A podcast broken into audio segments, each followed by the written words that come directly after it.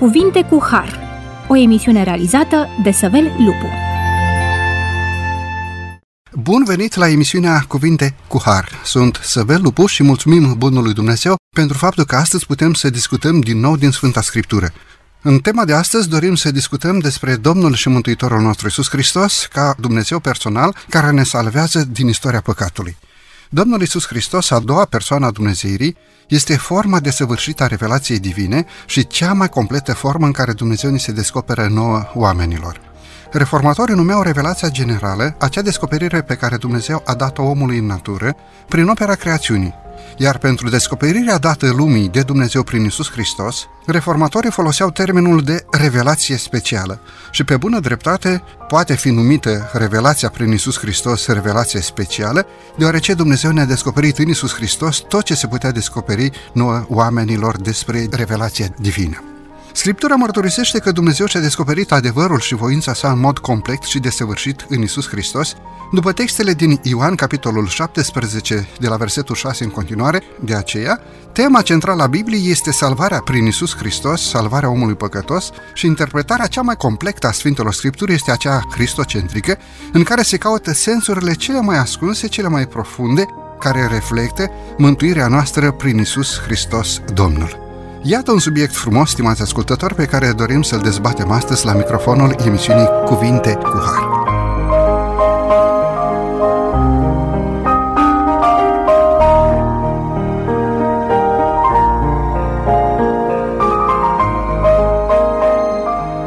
Discutăm împreună cu domnul pastor Eugen Chirileanu, pastor în Biserica Adventistă de ziua 7. Domnule pastor, bine ați revenit la microfonul emisiunii Cuvinte cu Har. Mulțumesc, bine v-am regăsit. Mă bucur să fim din nou împreună pentru că știu că sunteți un erudit al cuvântului și putem dezbate frumos această temă de pe paginile Sfintelor Scripturi. Domnule pastor, înainte de a intra în subiectul de astăzi, aș dori să citim, să prezentăm în fața ascultătorilor textul din 1 Ioan, capitolul 5, versetul 9 la 12, un verset care de altfel stă la începutul emisiunii de astăzi. Vă rog frumos! Dacă primim mărturisirea oamenilor, mărturisirea lui Dumnezeu este mai mare și mărturisirea lui Dumnezeu este mărturisirea pe care a făcut-o El despre Fiul Său. Cine crede în Fiul lui Dumnezeu are mărturisirea aceasta în El. Cine nu crede pe Dumnezeu îl face mincinos, fiindcă nu crede mărturisirea pe care a făcut-o Dumnezeu despre Fiul Său. Și mărturisirea este aceasta. Dumnezeu ne-a dat viața veșnică și această viață este în Fiul Său. Cine are pe Fiul, are viața. Cine n-are pe Fiul lui Dumnezeu, n-are viața. Mulțumesc frumos! Iată un verset care ne vorbește despre faptul că viața veșnică este darul lui Dumnezeu în Isus Hristos, Domnul nostru. Domnule pastor, haideți să pornim pe baza acestui verset și să încercăm să explicăm un pic ce înseamnă să recunoști pe Domnul Hristos ca un Dumnezeu personal care activează sau acționează prin noi oamenii pentru salvarea omului păcătos nu doar un Dumnezeu de departe, ci un Dumnezeu de aproape, un Dumnezeu personal, un Domn prezent în viața celui credincios. Pentru a răspunde corect la această întrebare, mai întâi ar trebui să înțelegem corect cine este Isus Hristos sau ce înseamnă personal sau ce înseamnă Domn în lumina Sfintei Scripturi. Cine este Domnul Hristos? Mulți oameni îl recunosc pe Domnul Hristos ca pe un mare învățător, ca pe un om bun, chiar un profet al lui Dumnezeu. Și toate acestea sunt adevărate când este vorba despre Isus. Însă ele nu definesc cine este El cu adevărat. Biblia spune că Dumnezeu a venit pe pământ ca să ne învețe, să ne vindece, să ne corecteze, să ne ierte și să moară pentru noi. Domnul Hristos este Dumnezeu, Creatorul și Domnul suveran. Ei, noi devenim creștini adevărați atunci când El devine conducătorul absolut pe tronul inimii noastre. Când Domnul Hristos a fost sfințit ca Domn al vieții noastre, el uh, locuiește acolo, căci a primit inima ca rezidență permanentă. Dragostea a intrat în inimă și nu va ieși niciodată. Ea conduce și călăuzește totul. Când uh, ea vine doar în vizită, gușcă-te puțin din ea, dar când dragostea este stăpânul inimii, o vei poseda continuu. Atunci devii o persoană care practică dragoste, iar calitățile ei se potrivesc. De regulă, oamenii primesc în vizită pe Domnul Hristos, dragostea Lui, de câteva ori, de aceea viața lor seamănă cu graficul unor bătăi ale inimii, odată sus, odată jos. Uneori gustă apropierea de Dumnezeu, dar când El se retrage, ei rămân nesiguri, pipăind prin întuneric. însă cel care îl primește cu adevărat pe Dumnezeu ca Domn, acela are o viață deosebită, o viață schimbată. Dacă Domnul Hristos este Domnul, trebuie să fie lăsat să conducă și nu noi să dăm ordine. Se întâmplă adesea că oamenii se roagă, Doamne, te rog, să fii cu mine, să împăzești casa, să ai grijă de copii, ca și când cel care se roagă este stăpânul, Domnul Hristos este un rob și îl roagă să execute treburile pe care le are El. Când Dumnezeu este Domn în viața noastră, îl lăsăm pe Dumnezeu să ne conducă. El ne inspiră, pe El îl întrebăm ce să facem noi, care este planul Lui cu noi pe ziua respectivă sau pentru viața noastră și Dumnezeu va lucra ca și Domn în viața noastră. Mulțumesc tare mult! Mă gândesc la un pasaj în Sfânta Scriptură, la o întâmplare petrecută de Domnul Hristos împreună cu cenicii după înviere, atunci când Mântuitorul se prezintă deodată în camera de sus și îi salută pe ucenici cu pace vouă. La acea ocazie, unul dintre ucenici, Toma, nu era prezent, pentru că Așa mai sunt câte unii credincioși care mai lipsesc de la biserică și în timp ce Domnul Hristos se descopere ca și Dumnezeu, acești oameni nu pot să primească revelația divină. Dar ucenicii i-au povestit lui Toma despre faptul că Domnul Hristos după înviere s-a arătat tuturora, iar Toma a fost foarte nemulțumit și s-a frământat cu aceste idei cum de s-a arătat la toți și lui nu i s-a arătat. De aceea, în ocazia următoare, peste o săptămână, Toma s-a hotărât să meargă și el la strângerea la oaltă. Și pe când erau ei adunați la oaltă, ne spune raportul Sfintelor Scripturi din Ioan, capitolul 20, versetul 28, Mântuitorul, fără să fi vestit întâlnirea cu ei, deodată se descoperă în mijlocul ucenicilor și îi salută din nou cu pace vouă și apoi se adresează lui Toma. Toma, pune degetul tău aici în palma mea și în coasta mea și nu fi necredincios, ci credincios. Și atunci Toma se pleacă înaintea Mântuitorului și rostește aceste memorabile cuvinte, Domnul meu și Dumnezeul meu. Îl recunoaște pe Domnul Hristos ca un Domn personal și un Dumnezeu personal descoperă acea iubire despre care dumneavoastră tocmai ați spus, o dragoste divină prin care Domnul Hristos s-a apropiat de el și a descoperit revelația divină. S-a descoperit ca un Domn personal și ca un Dumnezeu personal. E frumos și plăcut înaintea lui Dumnezeu să știm că avem un Domn în ceruri care este stăpân, care ne ajută, chiar dacă câteodată, poate în rugăciunile noastre, noi ne adresăm lui ca și cum noi am fi cei care am dat porunca și el, ca și robul credincios, să asculte și să împlinească aceste dorințele noastre. Domnule pastor, în dezvoltarea acestei relații cu Dumnezeul nostru, cu Domnul nostru Isus Hristos, care este rolul cunoașterii? Dumnezeu dorește ca să dezvolte cu noi și să perfecteze o relație de cunoaștere personală. Cum putem noi, oamenii, să dezvoltăm această relație cu Domnul Dumnezeul nostru? Trebuie să fim conștienți că Dumnezeu ne vorbește nouă prin rațiune. Dumnezeu ne-a creat ființe inteligente și a așezat în noi inteligența, creierul nostru capabil de a prelua semnale pe cale auditivă, pe cale vizuală și Dumnezeu ne vorbește prin uh, rațiune, de aceea cunoașterea este foarte importantă. În primul rând, cunoașterea Lui, a Lui Dumnezeu. Ca să poți să fii într-o relație autentică cu Dumnezeu, trebuie să-L cunoști pe El, să știi ce presupune acest Dumnezeu, ce ofertă are Dumnezeu pentru viața mea, care sunt așteptările Lui de la mine și doar în felul acesta îl voi cunoaște. În Ioan, capitolul 17, versetul 3 în Sfânta Scriptură spune și viața veșnică este aceasta, să te cunoască pe tine, singurul Dumnezeu adevărat și pe Iisus Hristos pe care l-ai trimis tu. Iată, viața veșnică constă în cunoașterea lui Dumnezeu. În uh, Proverbe, capitolul 4, versetul 23, spune Păzește-ți inima mai mult decât orice, căci din ea ieși izvoarele vieții. Aici Dumnezeu se adresează rațiune. Inima trebuie păzită, inima poate să ia razna, inima poate să trăiască sentimente, emoții deosebite, însă Dumnezeu vrea să ne vorbească nu doar prin inimă, ci în mod deosebit prin rațiune. Pentru că inima este înșelătoare, spune în altă parte a Sfintei Scripturi. Și aici Dumnezeu vorbește rațiune, ai grijă de inimă, păzește-ți inima. De asemenea, în Ioan, capitolul 8, versetul 32, spune, veți cunoaște adevărul și adevărul vă va face liber. Cunoașterea adevărului este cea care aduce libertatea noastră în Hristos și bucuria de a trăi cu Domnul Hristos. Și vreau să mai amintesc încă un verset la Romani, capitolul 10, versetul 17, unde spune Credința vine în urma auzirii, iar auzirea vine prin cuvântul lui Hristos. Avem nevoie de credință ca să ne dezvoltăm pe plan spiritual.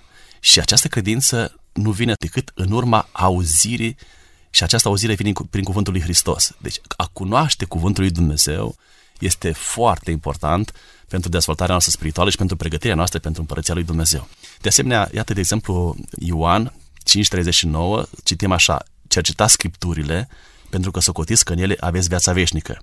Aș pune acest verset în uh, contrast cu un uh, slogan care spune crede și nu cerceta.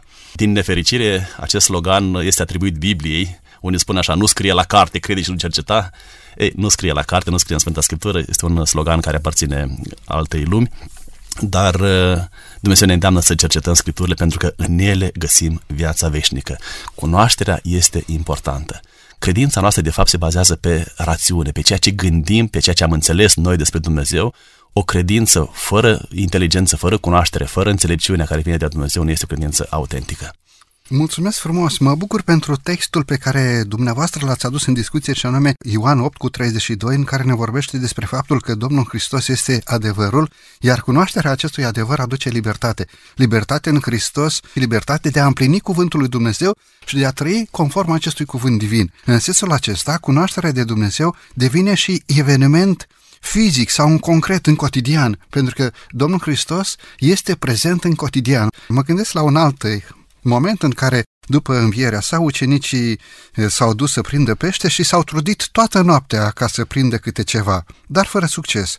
În tot acest timp, un veghetor singuratic i-a urmărit de pe țărm, fiind de fapt nevăzut de ei. Însă, când s-au arătat zorii dimineții, ucenicii au crezut că este un străin pe țărm. Totuși, Ioan a recunoscut pe Domnul Hristos și a strigat către ceilalți, a strigat către Petru, este Domnul. Deci cunoașterea are un rol deosebit în a-L identifica pe Iisus Hristos ca un Dumnezeu personal, ca un Domn personal. Și mulțumesc pentru ceea ce a spus, pentru că această cunoaștere trebuie să fie, în primul rând, rațională, cu înțeles, dar să treacă și printr-o experiență a fiecare dintre noi în parte. Vorbim despre Domnul Hristos ca Domn. El a venit și să descopere pe Tatăl Lui, să vorbească despre Dumnezeu Tatăl. În Ioan, capitolul 14, spune, de atâta vreme sunt cu voi și nu mai cunoscut, Filipe, vorbim de cunoaște, nu mai cunoscut, Filipe. Cine m-a văzut pe mine, a văzut pe Tatăl. Cum zici tu, dar arată-ne pe Tatăl. Oamenii doresc să-L cunoască pe Dumnezeu, dar Hristos a venit și l-a descoperit El însuși pe, pe Tatăl Lui și spune, uite, am fost cu voi, uitați-mă, am fost cu voi atâta vreme. Nu mai cunoscut? Dacă mai cunoscut pe mine, automat le cunoscut pe Tatăl meu, pentru că noi suntem una. Domnul Hristos subliniază în acest verset, trimis nou prin gura Evanghelistului Ioan, subliniază unitatea desăvârșită care există între cele trei persoane ale Dumnezeirii, între Tatăl, Fiul și Duhul Sfânt. Această unitate este luată ca exemplu pentru unitatea care Domnul Hristos o dorește să fie între noi, ca și ucenicii ai săi. Iar această unitate divină nu anulează individualitatea niciuneia dintre ei, pentru că personalitatea fiecăreia Dumnezeu dorește să o reliefeze și astfel să-L cunoaștem în mod desăvârșit. Această unitate descoperă ceva despre Dumnezeu. Vorbim despre cunoașterea de Dumnezeu. Mântuitorul a vrut să arate că aceste persoane ale Dumnezeirii sunt una în gândire, în acțiune, se coordonează și cunoscând că Dumnezeu este în felul acesta, ne putem apropia mai mult de Dumnezeu prin Duhul Sfânt, prin Domnul Hristos și așa mai departe. Domnule pastor, discutăm astăzi despre Domnul și Mântuitorul nostru Isus Hristos ca despre un Dumnezeu personal, cel care a adus jertfa pentru noi. Vreau să vă întreb, dacă jertfa Domnului Hristos a fost adusă, de ce credincioșii din perioada Noului Testament, și nu doar din perioada Noului Testament, ci și din vechime, dar și noi astăzi, au nevoie, avem nevoie de un mare preot ceresc, de mijlocirea lui ca Domn și Mântuitor. Exact pentru faptul că nu mai avem nevoie să aducem noi jertfă încă o dată. Jertfa a fost adusă, dar această jertfă este confirmată de prezența înaintea Tatălui a Domnului Hristos ca mijlocitor în favoarea noastră. Citesc din Evrei, capitolul 4, versetul 15, căci nu avem un mare preot care să n-aibă milă de slăbiciunile noastre, ci unul care în toate lucrurile a fost ispitit ca și noi, dar fără păcat. Prezența Domnului Hristos înaintea Tatălui, în favoarea noastră, este justificată, are greutate pentru că El a fost și jertfă, El s-a adus ca jertfă pentru noi și acum mijlocește. De mijlocitor este nevoie pentru că întotdeauna în uh, istoria omenirii Dumnezeu a ales să se descopere oamenilor prin mijlocitori. Preotul în Vechiul Testament avea o rolă de a-l pune pe omul legătură cu Dumnezeu. Și pentru că am citit mai devreme și citesc și acum, că este un singur Dumnezeu și este un singur mijlocitor între Dumnezeu și oameni, omul Iisus Hristos. El este mijlocitorul nostru și este singurul care acum face legătura între noi și Dumnezeu Tatăl. De aceea avem nevoie de acest Iisus Hristos uh, ca să fie Domnul nostru, să fie onorat ca și jertfă adusă de El însuși pentru salvarea omenirii, dar și ca mijlocitor în favoarea noastră înainte lui Dumnezeu. Înainte de pauza muzicală aș vrea să punctăm un pic și o anumită idee. Așa cum Fiul lui Dumnezeu a fost născut din Fecioara Maria prin Duhul Sfânt, este necesar pentru lucrarea de mântuire să trăim și noi nașterea din nou tot prin Duhul Sfânt, lucrarea pe care Domnul Hristos a cerut-o ca o necesitate pentru a intra în împărăția lui Dumnezeu. Domnule pastor, ce este această naștere din nou prin Duhul Sfânt? Nașterea din nou înseamnă schimbarea vieții, regenerarea vieții, care ne zestrează de fapt pe noi cu dispoziția și atitudinea duhovnicească sfântă. Nașterea din nou cuprinde între caracterul, intelectul și voința noastră. Astfel, fiecare păcătos, pentru a deveni un om adevărat, credincios, trebuie să fie născut din nou. În uh, Ioan capitolul 3, versetul 7, spune Nu te mira că ți-am zis, trebuie să vă nașteți din nou. Adică prin puterea noastră proprie nu reușim să ne naștem din nou și avem nevoie de o intervenție din exterior. Pentru că se confirmă prin testul din Ieremia 13, versetul 23, ideea poate un etiopian să-și schimbe pielea sau un pardor să schimbe petele? Tot așa, ați putea voi să faceți binele, voi care sunteți deprinși să faceți răul? În Ioan 15 cu 5, eu sunt vița, voi sunteți mlădițele.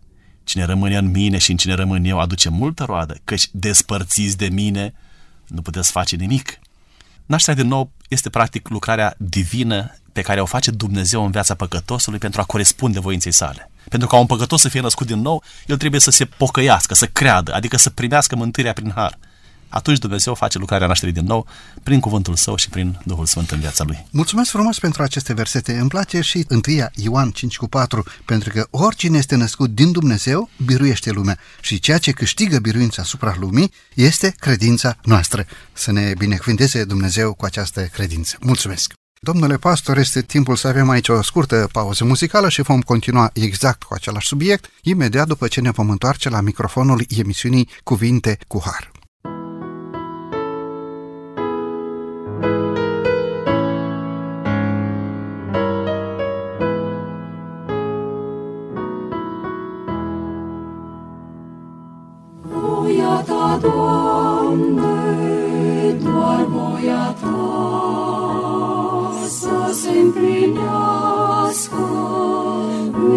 Viața mea.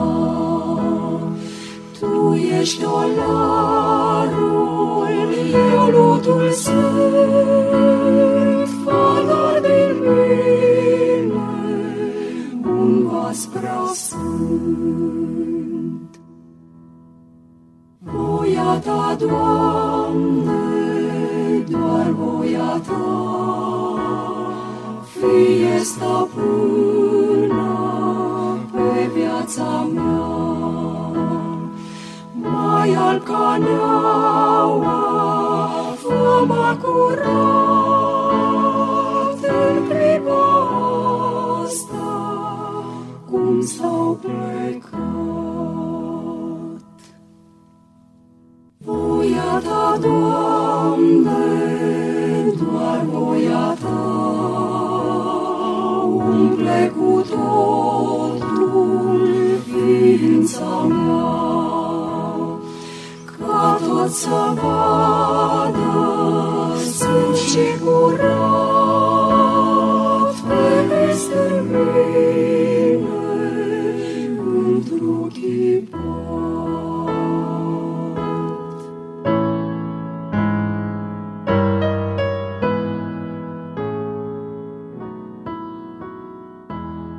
După această frumoasă pauză muzicală ne-am întors la microfonul emisiunii Cuvinte cu Har. Discutăm astăzi despre Isus Hristos, Domnul nostru, deci un Dumnezeu personal. Discutăm împreună cu domnul pastor Eugen Chirileano, pastor în Biserica Adventistă de ziua 7, director de departament, Departamentul Educației la Conferința Moldova. Mă bucur că putem să dezbatem acest subiect profund de la microfonul emisiunii noastre. Domnule pastor, discutam înainte de pauza muzicală despre faptul că Trinitatea Divină este caracterizate de o unitate desăvârșită. Din acest concept înțelegem faptul că Domnul Hristos a existat din veșnicii. Ce ne spune Sfânta Scriptură în legătură cu preexistența Domnului Hristos? Nu doar la Ieslea din Betleem, nu doar cândva la un început din trecut, ci o preexistență ca și persoană a Trinității Divine. Vă rog frumos! când vorbim despre preexistența Domnului Hristos, înțelegem că viața sa nu a început în Betleem, cum cred unii, că atunci s-a născut Dumnezeu. Se folosește expresia Maria născătoarea de Dumnezeu. Dumnezeu nu are cum să fie născut de o ființă umană, care este creatura lui Dumnezeu. Și cea de-a doua persoană a divinității, a Dumnezeirii, Domnul Hristos există din veșnicii. El a fost una cu Tatăl lui din veșnicie, el a fost chipul lui Dumnezeu, chipul slavei, al maestății sale, strălucirea măririi lui. Am citat fragmente din Sfânta Scriptură. El a venit pe pământul acesta întunecat din cauza păcatului ca să descopere lumii iubirea lui Dumnezeu, pentru a fi Dumnezeu cu noi. De aceea s-a prorocit despre el că îi vor pune numele Emanuel. E bine, iată câteva pasaje biblice care confirmă că el s-a întrupat, că era dinainte de a se naște în Betleem. Ioan 1, versetele 1 la 3, la început era cuvântul și cuvântul era cu Dumnezeu și cuvântul era Dumnezeu. El era la început cu Dumnezeu. Toate lucrurile au fost făcute prin El și nimic din ce a fost făcut n-a fost făcut fără El. Și apoi mai spune în versetul 14, uh, și cuvântul s-a făcut trup și a locuit printre noi. Acest cuvânt, Dumnezeu Iisus Hristos, s-a întrupat și a devenit om pentru a ne salva pe noi. Însuși Domnul Hristos spune, adevărat, adevărat vă spun că mai înainte ca să se nască Avram sunt eu. Deci Avram a trăit cu ceva ani înainte de nașterea Domnului Hristos și el spune că totuși înainte de Avram sunt eu. Deci înseamnă că a existat dinainte. Aici e vorba de preexistența lui Dumnezeu a Domnului Hristos. Auzind această declarație, farisei au luat pietre și au încercat să lucidă pe Domnul Hristos pentru că spuneau hulește. Cum poate el, care este om, să se facă Dumnezeu? Ia uite că hulește. Nu Domnul Hristos hulea, ci ei huleau pentru că nu recunoșteau divinitatea Domnului Hristos preexistentă din veșnicii. Ne spuneați despre versetul din Ioan, capitolul 1, cu versetul 1 în continuare, la început era cuvântul și cuvântul era Dumnezeu. Nu scrie acolo, era și el un Dumnezeu pe lângă alții, ci era Dumnezeu adevărat din veșnicii. Mulțumesc frumos pentru acest verset, pentru că este un verset foarte puternic care ne demonstrează despre faptul că în Trinitate Divină există unitate perfectă. Ioan 10 cu 30, eu și Tatăl, una suntem. Cum zici tu, dar Filipe, dacă ne întoarcem un pic la textul dinainte de pauza muzicală, arată-ne pe Tatăl. Cine m-a văzut pe mine, a văzut pe Tatăl. Vă rog frumos. Un text foarte frumos din Vechiul Testament uh, care confirmă preexistența Domnului Hristos. Era de fapt o profeție. Profetul Mica spune în uh, capitolul 5, versetul 2, Și tu, Betleeme, Efrata, măcar că ești prea mic între cetățile de căpetenie ale lui Iuda, totuși din tine îmi va ieși cel ce va stăpâni peste Israel și a cărui o bârșie se suie până în vremuri străvechi, până în zilele veșniciei. O bârșie al Domnului Hristos uh, se întinde în veșnicie, adică la infinit. Îmi place acest verset pentru că punctează foarte clar în vremurile străvechi, în zilele veșniciei. Adică și... noi câteodată nu prea putem să înțelegem ce înseamnă acea veșnicie, pentru că suntem trecători, exact. dar nu este descoperită, vă rog. Și e clar că se referă la nașterea Domnului Hristos, pentru că este punctuală această profeție de o localitate, Betleem, Efrata, uh, cel ce va stăpâni peste Israel și exact uh, este punctuală. Prin această naștere, Domnul Hristos devine Fiul Mariei sau Fiul omului luând asupra sa natura umană, prin care putea să poarte istoria păcatului nostru, după textul din Filipeni, capitolul 2, versetul 6, în care mm-hmm. ne este spus că măcar că avea chipul lui Dumnezeu, totuși n-a crezut ca un lucru de apucat să fie de o potrivă cu Dumnezeu, ci s-a dezbrăcat pe sine însuși și a luat chip de rob, Făcându-se asemenea oamenilor, la înfățișare a fost găsit ca un om, s-a smerit, s-a făcut ascultător până la moarte și încă moarte de cruce. De fapt, era profetizat că Dumnezeu om, în Isus Hristos, întâlnindu-se și dumnezeirea și natura umană, va veni în istoria pământului nostru pentru a aduce mântuirea. Și sunt multe texte care vorbesc despre divinitatea Domnului Hristos, Coloseni 2, versetul 9, căci în El locuiește, trupește toată plinătatea Dumnezeirii. Sau 1 Ioan, capitolul 5, versetul 20, știm că Fiul lui Dumnezeu a venit și ne-a dat pricepere să cunoaștem pe Cel ce este adevărat. Și noi suntem în Cel ce este adevărat, adică în Iisus Hristos, Fiul Lui. El este Dumnezeul adevărat și viața veșnică. Iată ce clar vorbește Ioan despre divinitatea uh, Domnului Hristos, că El era Dumnezeu și a fost din veșnicie și doar s-a întrupat prin Fecioara Maria și nu s-a născut atunci în Betleem. Foarte frumos acest verset, ultima parte a versetului pe care dumneavoastră l-ați citat și anume, El este Dumnezeul adevărat și viața veșnică.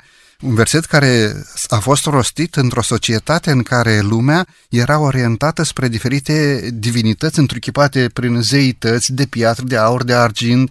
Lumea era încă cosmopolită și nu avea orientare foarte categorică spre un singur Dumnezeu, izvor al Dumnezeirii, Dumnezeul tuturor Dumnezeilor. Sunt multe personaje de pe pagina Sfintelor Scripturi care recunosc că Domnul Hristos a fost, este și va fi Dumnezeu pentru veșnicii.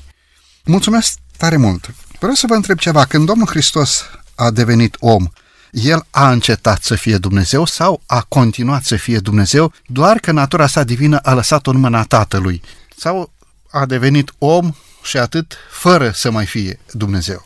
Când vorbim de Dumnezeu, vorbim despre acest Dumnezeu care poate totul, care este infinit și în bunătate și în dragoste, nu se poate ca un moment din uh, istoria Universului, din istoria lui Dumnezeu, dacă puteți să spunem așa, uh, nu există un moment în care Dumnezeu să nu existe. Natura lui Dumnezeu s-a păstrat, divinitatea lui s-a păstrat, însă așa cum a spus, ați anticipat puțin în întrebare, s-a născut, s-a întrupat, a devenit om și în timpul acesta toată divinitatea a fost în mâna Tatălui, deși avem pasaje biblice care spun că ar fi putut să folosească oricând natura divină, era asupra lui, o avea cu el. Avea la dispoziție oricând natura divină, care era a lui, care era de fapt el însuși, dar nu s-a folosit de această natură divină în interes personal, ci a trăit exact așa cum avea să trăim noi, după el, oamenii, ca să ne dea și un exemplu prin ceea ce a făcut și să arate că prin dependență de Dumnezeu, prin dependență de divinitate, noi putem să trăim în ascultare și să fim uh, fericiți și mântuiți. Mă bucur tare mult de ceea ce a subliniat și anume faptul că Domnul Hristos nu a încetat să fie Dumnezeu, avea la îndemână toate prerogativele divine, putea să se folosească de prerogativele dumnezeirii, dar le-a lăsat în mâna Tatălui pentru a fi asemenea nouă oamenilor spune și textul din Filipeni, capitolul 2, pe care l-am citat înainte, s-a dezbrăcat pe sine însuși. A lăsat aceste prerogative divine în mâna Tatălui pentru ca să fie Spune una cu acolo noi. că măcar că avea chipul lui Dumnezeu, deci îl avea, n-a crezut ca un lucru de apucat să fie deopotrivă cu Dumnezeu. Deci s-a umilit, asta e ideea, că s-a umilit. Chiar dacă avea asupra lui natura divină, el nu a considerat atunci important să facă mare caz de lucrul acesta, deși era Dumnezeu și este Dumnezeu din veșnicie și până în veșnicie. Mulțumesc, m-aș întoarce un pic la textul din Ioan 17 cu 3, care ne spune Viața veșnică este aceasta, să te cunoască pe tine singurul Dumnezeu adevărat și pe Iisus Hristos pe care l-ai trimis tu. Adică, versetul subliniază o unitate desăvârșită între Tatăl și Fiul, de asemenea, legătura care există între Tatăl, Fiul și Duhul Sfânt, persoanele dumnezeirii care lucrează împreună mântuirea noastră. Domnule pastor, este timpul să luăm din nou aici o scurtă pauză muzicală, după care ne vom întoarce la microfonul emisiunii Cuvinte cu Har.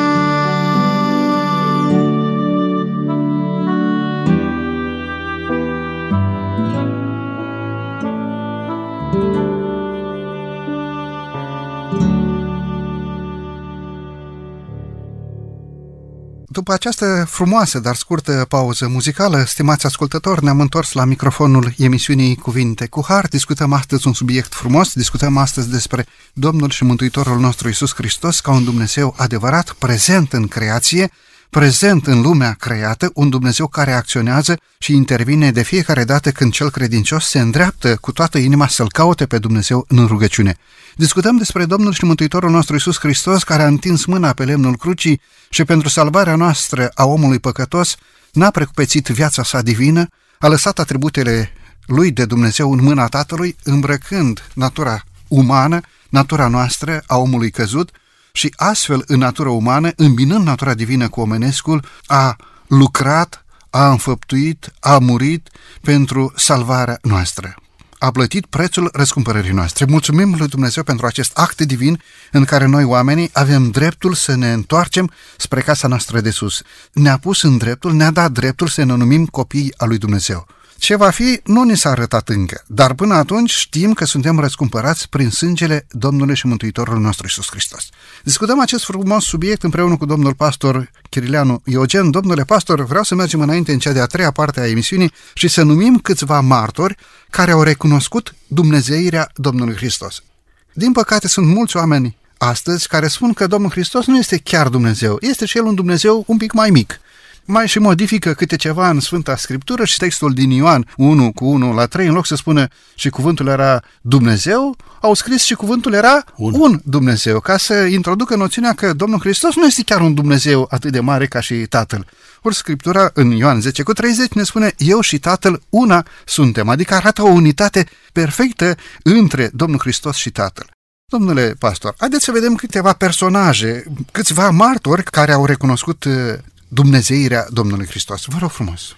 Spuneați că din nefericire oamenii caută pretexte de a nu recunoaște divinitatea Domnului Hristos, dar spune, o completez, din fericire, Biblia arată multe texte care infirmă ceea ce oamenii spun. De exemplu, în Luca, la capitolul 3, versetul 22, când e vorba de episodul botezului Domnului Hristos, pe lângă prezența Duhului Sfânt, care apare în chip de porumbel, se aude o voce din cer, vocea Tatălui a lui Dumnezeu Tatăl, care confirmă că Fiul este de aceeași natură cu Dumnezeu Tatăl. Citesc textul. Duhul Sfânt s-a coborât peste el în chip trupesc, în timp ce se afla în apă pentru botez, ca un porumbel. Și din cer s-a auzit un glas care zicea, Tu ești fiul meu prea iubit, în tine îmi găsesc toată plăcerea mea. De asemenea, însuși Domnul Hristos confirmă despre sine că este Dumnezeu. Matei, capitolul 26, versetul 63 și versetul 64, spun așa, Iisus tăcea și marele preot a luat cuvântul și a zis, te jur pe Dumnezeul cel viu să ne spui dacă ești Hristosul, Fiul lui Dumnezeu. Da, i-a răspuns Iisus, sunt. Ce dovadă mai clară am putea să avem decât aceasta din gura Domnului Hristos? Da, sunt Hristosul, Fiul lui Dumnezeu. Ba mai mult, completează Domnul Hristos, vă spun că de acum încolo veți vedea pe Fiul omului șezând la dreapta puterii lui Dumnezeu și venind pe norii cerului. Acest Iisus Hristos era Dumnezeu care va veni pe norii cerului să pună capăt istoriei omenirii și să ia la sine pe ai săi care sunt credincioși. Această mărturie a Domnului Hristos în fața Marelui Preot este una foarte puternică, pentru că cei din acea perioadă chiar acest lucru negau divinitatea Domnului Hristos. Marea problemă în Iudeea a fost faptul că nu l-au acceptat pe Iisus Hristos ca Dumnezeu, ca Mesia, ca Salvatorul. În cel mai bun caz, Domnul Hristos a fost acceptat ca un învățător, ca un lider religios, ca unul dintre cei care întemeiau o școală a profeților, în cel mai bun caz ca un profet din vechime, dar nici de cum n-au vrut să recunoască ca Mesia. Ori faptul că Domnul Hristos recunoaște în fața Marelui Preot, da, după cum ai spus, sunt Dumnezeu și mă vei vedea venind pe norii cerurilor, este una dintre declarațiile cele mai puternice ale Sfintelor Scripturi, pe lângă mărturisirea Tatălui despre El și mărturisirea Duhului Sfânt după textele pe care le-ați citit din Luca, capitolul 32, este una dintre cele mai puternice mărturii ale Sfintelor Scripturi despre divinitatea Domnului Hristos. Iudeii nu erau pregătiți să recunoască divinitatea Domnului Hristos. N-au vrut să recunoască pentru că Vechiul Testament arată în multe locuri destul de clar că Mesia care avea să vină era din partea lui Dumnezeu sau era de origine divină, de natură divină. Uh, și ei nu au dorit lucrul acesta și atunci când uh, nu ești pregătit pentru că ai alte așteptări, pentru că nu cadrează exact cu mentalitatea ta uh, în ce privește viitorul Mesia, cu siguranță că nu accepti atât de ușor. Și poți să găsești pretexte sau poți să înlocuiești cuvinte ca să-ți ți se confirme părerea pe care ai și nu părerea ta să fie adaptată Scripturii cuvântului lui Dumnezeu. Aștepta un Mesia războinic, aștepta un Mesia care să pună mâna pe arme și să elibereze de romani, aștepta un Mesia care să rămână în viac și să dea acea pâine pe care Moise a dat-o în pustie părinților, așteptau uh, un Mesia care să scuture jugul robiei și ei să devină stăpânii stăpânilor lor. Ori Mântuitorul nu a venit să întemeieze o astfel de împărăție. Mântuitorul a venit să întemeieze o împărăție a Harului Divin, pe care omul să o primească, în care să trăiască și să fie mântuit. Mulțumesc frumos! Haideți să facem un pas înainte și să vedem alți martori care au recunoscut Dumnezeirea Domnului Hristos. Și am vorbit despre Dumnezeu Tatăl care confirmă divinitatea Domnului Hristos, Duhul Sfânt, însuși Domnul Hristos se cunoaște despre sine. Prorocii avem uh, exemple în uh, Vechiul Testament, în Isaia 9 cu 6, de exemplu, o profeție cu privire la nașterea uh, Domnului Hristos, care spune așa că un copil ni s-a născut, e foarte interesant, spune înainte de a se naște, un copil ni s-a născut, un fiu ni s-a dat și domnia va fi pe omărul lui, îl vor numi minunat, sfetnic, Dumnezeu tare, Părintele veșnicilor, Domn al păcii. Iată, Domnul Hristos numit Dumnezeu tare și Părintele veșnicilor cine părinte? Ar părea să fie Tatăl Părintele Veșniciei și totuși Domnul Hristos va fi numit Părintele Veșnicilor și Domn al Păcii. De asemenea, apostolii au recunoscut divinitatea Domnului Hristos în Roman, capitolul 9, versetul 5, unde Pavel vorbește despre mântuirea israeliților. Zice așa, Pavel, spun adevărul în Hristos, nu mint, cugetul meu luminat de Duhul Sfânt îmi este martor că simt o mare întristare și am o durere necurmată în inimă, căci aproape să doresc să fie eu însumă anatema, despărțit de Hristos, pentru frații mei, rudele mele trupești. Ei sunt israeliți, au înfierea, slava, legămintele, darea legii, slujba dumnezeiască, făgăduințele, patriarhii și din ei, după trup, a ieșit Hristosul, care este mai presus de toate lucrurile. Dumnezeu binecuvântat în veci. Amin. Iată ce spune despre Domnul Hristos, face un istoric al uh, evreilor și din ei a ieșit acest Hristos care este Dumnezeu binecuvântat în veci. Spune și un amin. Ce puternic verset, ce puternic verset care aduce în prim plan tocmai versetul pe care dumneavoastră l-ați adus din Vechiul Testament, Isaia 9 cu 6, referindu-se la Părintele Veșniciei, un copil care s-a născut, e un trecut aici, un fiu care ni s-a dat, iarăși un, un trecut. Deja a fost dat acest copil, deja acest copil s-a născut înainte ca să se nască în uh, Ieslea din Betleem. Iar Marele Apostol Pavel spune, Dumnezeu binecuvântat în vegi. Da. Versete care subliniază faptul că Domnul și Mântuitorul nostru Isus Hristos este de dinaintea actului de creație, este din veșnicii. Tot printre ucenici îl găsim uh, pe Toma, s-a făcut referire la el când spune Domnul meu și Dumnezeul meu. Când i s-a confirmat că Domnul Hristos a înviat și a dat seama că doar Dumnezeu poate să facă lucrul acesta și îl, îl declară pe Domnul Hristos Dumnezeu, chiar Dumnezeul lui personal. Îmi place versetul din Ioan, capitolul 20, de la 24 înainte. Dacă nu voi pune degetul meu în semnul cuilor și dacă nu voi pune mâna mea în coasta lui, nu voi crede. Și Mântuitorul se apleacă în divinitatea lui și asupra acestui ucenic care, cum spuneam în prima parte a emisiunii, mai lipsea de pe la adunare, mai lipsea de pe la biserică și vine și îi răspunde cu acele talon al credinței pe care Toma l-a stabilit. Spune, Toma, știi ceva? Ia adu-ți tu degetul încoace, uită-te aici, la mâinile mele și adă-ți mâna și pune aici în coasta mea și nu fi necredincios, ci credincios. Domnule pastor, este lucru mare ca într-o societate care uită de Dumnezeu și nu mai recunoaște divinitatea Domnului Hristos și personalitatea Duhului Sfânt să fii totuși un om credincios care să crezi cuvântul lui Dumnezeu așa cum stă scris în Sfânta Scriptură, așa cum Dumnezeu ni l-a descoperit prin Sfinții proroci de-a lungul timpului, iar noi îl avem sub mărturia scrisă a prorocilor lui Dumnezeu. Spuneați de faptul că prorocii au recunoscut divinitatea Domnului Hristos E mare lucru ca într-o societate care leapă de cuvântul lui Dumnezeu, într-o societate care se întoarce cu fața spre profit și super profit, un om umil, un om smerit în suflet să se întoarcă cu fața spre Dumnezeu, să recunoască în Isus Hristos, Dumnezeu adevărat, care a venit să aducă mântuirea prin actul răscumpărării de la Golgota. De aceea zic, credința este un dar pe care omul îl primește de la Dumnezeu, dar în același timp trebuie să îl dezvolte pentru slava lui Dumnezeu. Și tot în credință, binecuvântarea celor care sunt lângă noi, adică să-ți deschizi mâna și să-l ajuți și pe cel de lângă tine. Mai sunt uh, și alți martori care confirmă divinitatea Domnului Hristos.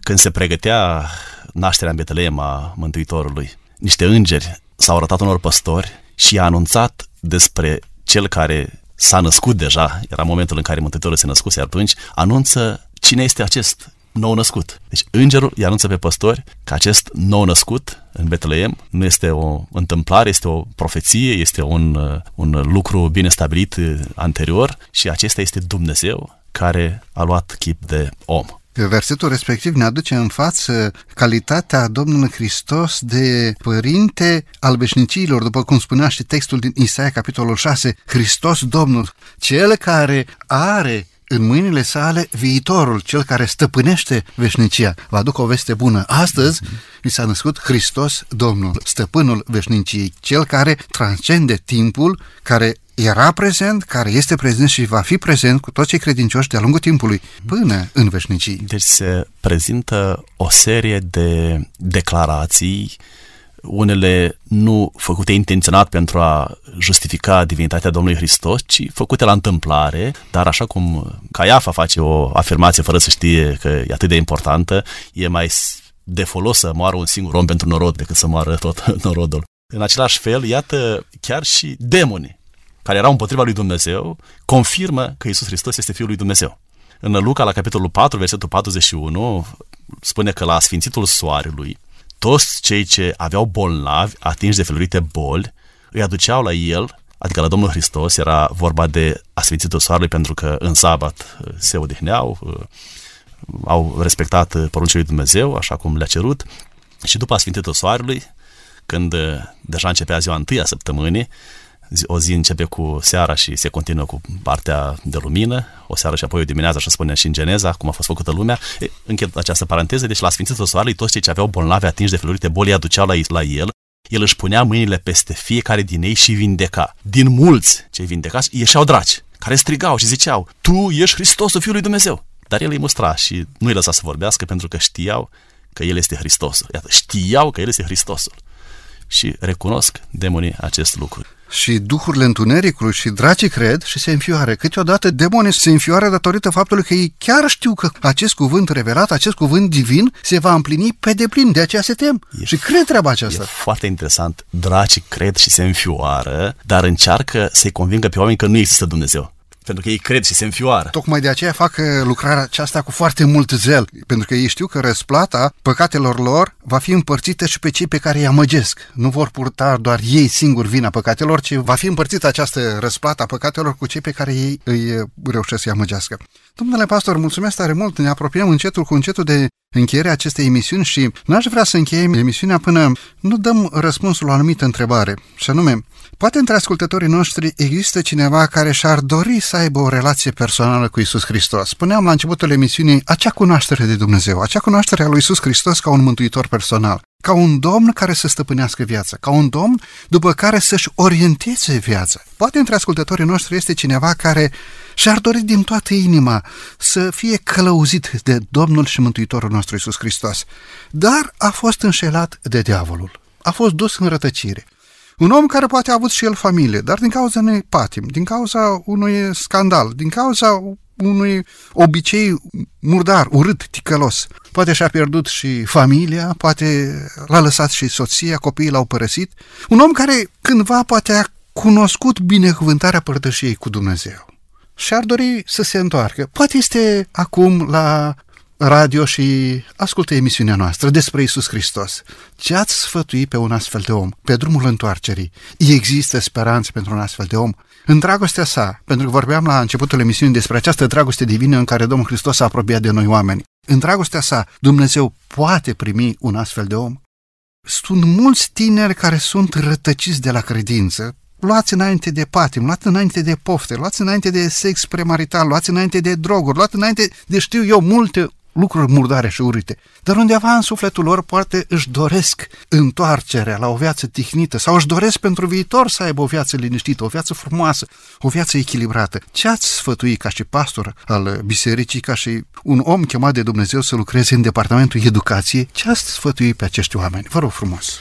Mă auzit despre oameni care la un moment dat în viața lor au privit în urmă și au zis ce va fi cu mine. Și au privit la toate relele pe care le-au, le-au făcut și au fost enumerate. A spus câteva lucruri pe care le fac oamenii și tineri în general și cum sunt ispitiți. Dar acei oameni, deci am auzit despre unii dintre ei care spre finalul vieții, cu Biblia în mână, citeau și plângeau. Dacă într-un moment important din viața lor, în tinerețe, la, n-au avut capacitatea să se raporteze la Scriptură, n-au avut uh, bunăvoința de a asculta mesajul Scripturii și poate de aceea nu a fost înțeles și au fost duși în rătăcire, când omul constată că viața este doar de șertăciune și că se apropie de final și că nu sunt împliniți, uh, oamenii îl caută pe Dumnezeu cu sinceritate și poate să fie găsit. Dumnezeu iartă orice păcat cu o singură condiție. Dumnezeu nu iartă păcatul prezent, acela care se menține în viața mea. Orice păcat din trecut, oricât de mare ar fi fost el, oricum ar fi fost păcatul tău, oricât de grav ar fi fost, Dumnezeu îl iartă. Dar începe să-L cauți pe Dumnezeu ca să-L cunoști citind Sfânta Scriptură. Poate să fie găsit Dumnezeu pe pagina Scripturii dacă este căutat cu sinceritate. Dacă este căutat din interese personale pentru a justifica o atitudine, o poziție pe care o am deja, atunci cu siguranță că nu-L voi înțelege pe Dumnezeu. Dar dacă în sinceritate deschid Sfânta Scriptură și iau la rând și încerc să înțeleg pentru mine, nu pentru alții ce spune Dumnezeu, cu siguranță că le voi găsi pe Dumnezeu, le voi înțelege ca un Dumnezeu bun, un Dumnezeu care tocmai de aceea a venit, de aceea vrea să fie Domnul nostru ca să preia controlul vieții noastre, să ne conducă mai departe și abandonându-ne pur și simplu în mâna acestui Dumnezeu, vom primi mânghiere de care avem nevoie, pace sufletească, vom vedea altfel lucrurile. Îl vom lăuda pe Dumnezeu pentru că ne-a vorbit prin Scriptură, pentru că ni s-a descoperit și pentru că vom înțelege ce mare este acest Dumnezeu și ce bun este acest Dumnezeu.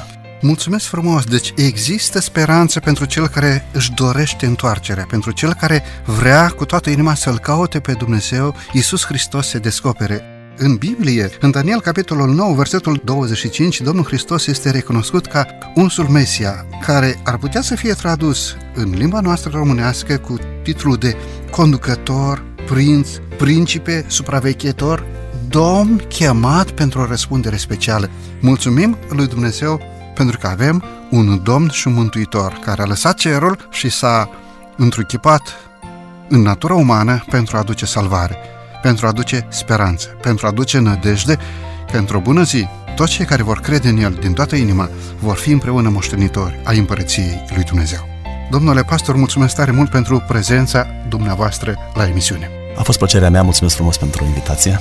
Stimați ascultători, vă mulțumim din toată inima pentru faptul că timp de 50 de minute ne-ați primit în casele dumneavoastră. Binecuvântarea lui Dumnezeu să fie peste dumneavoastră și peste familiile dumneavoastră. Mâna bună a Domnului nostru să vă ocrotească mereu.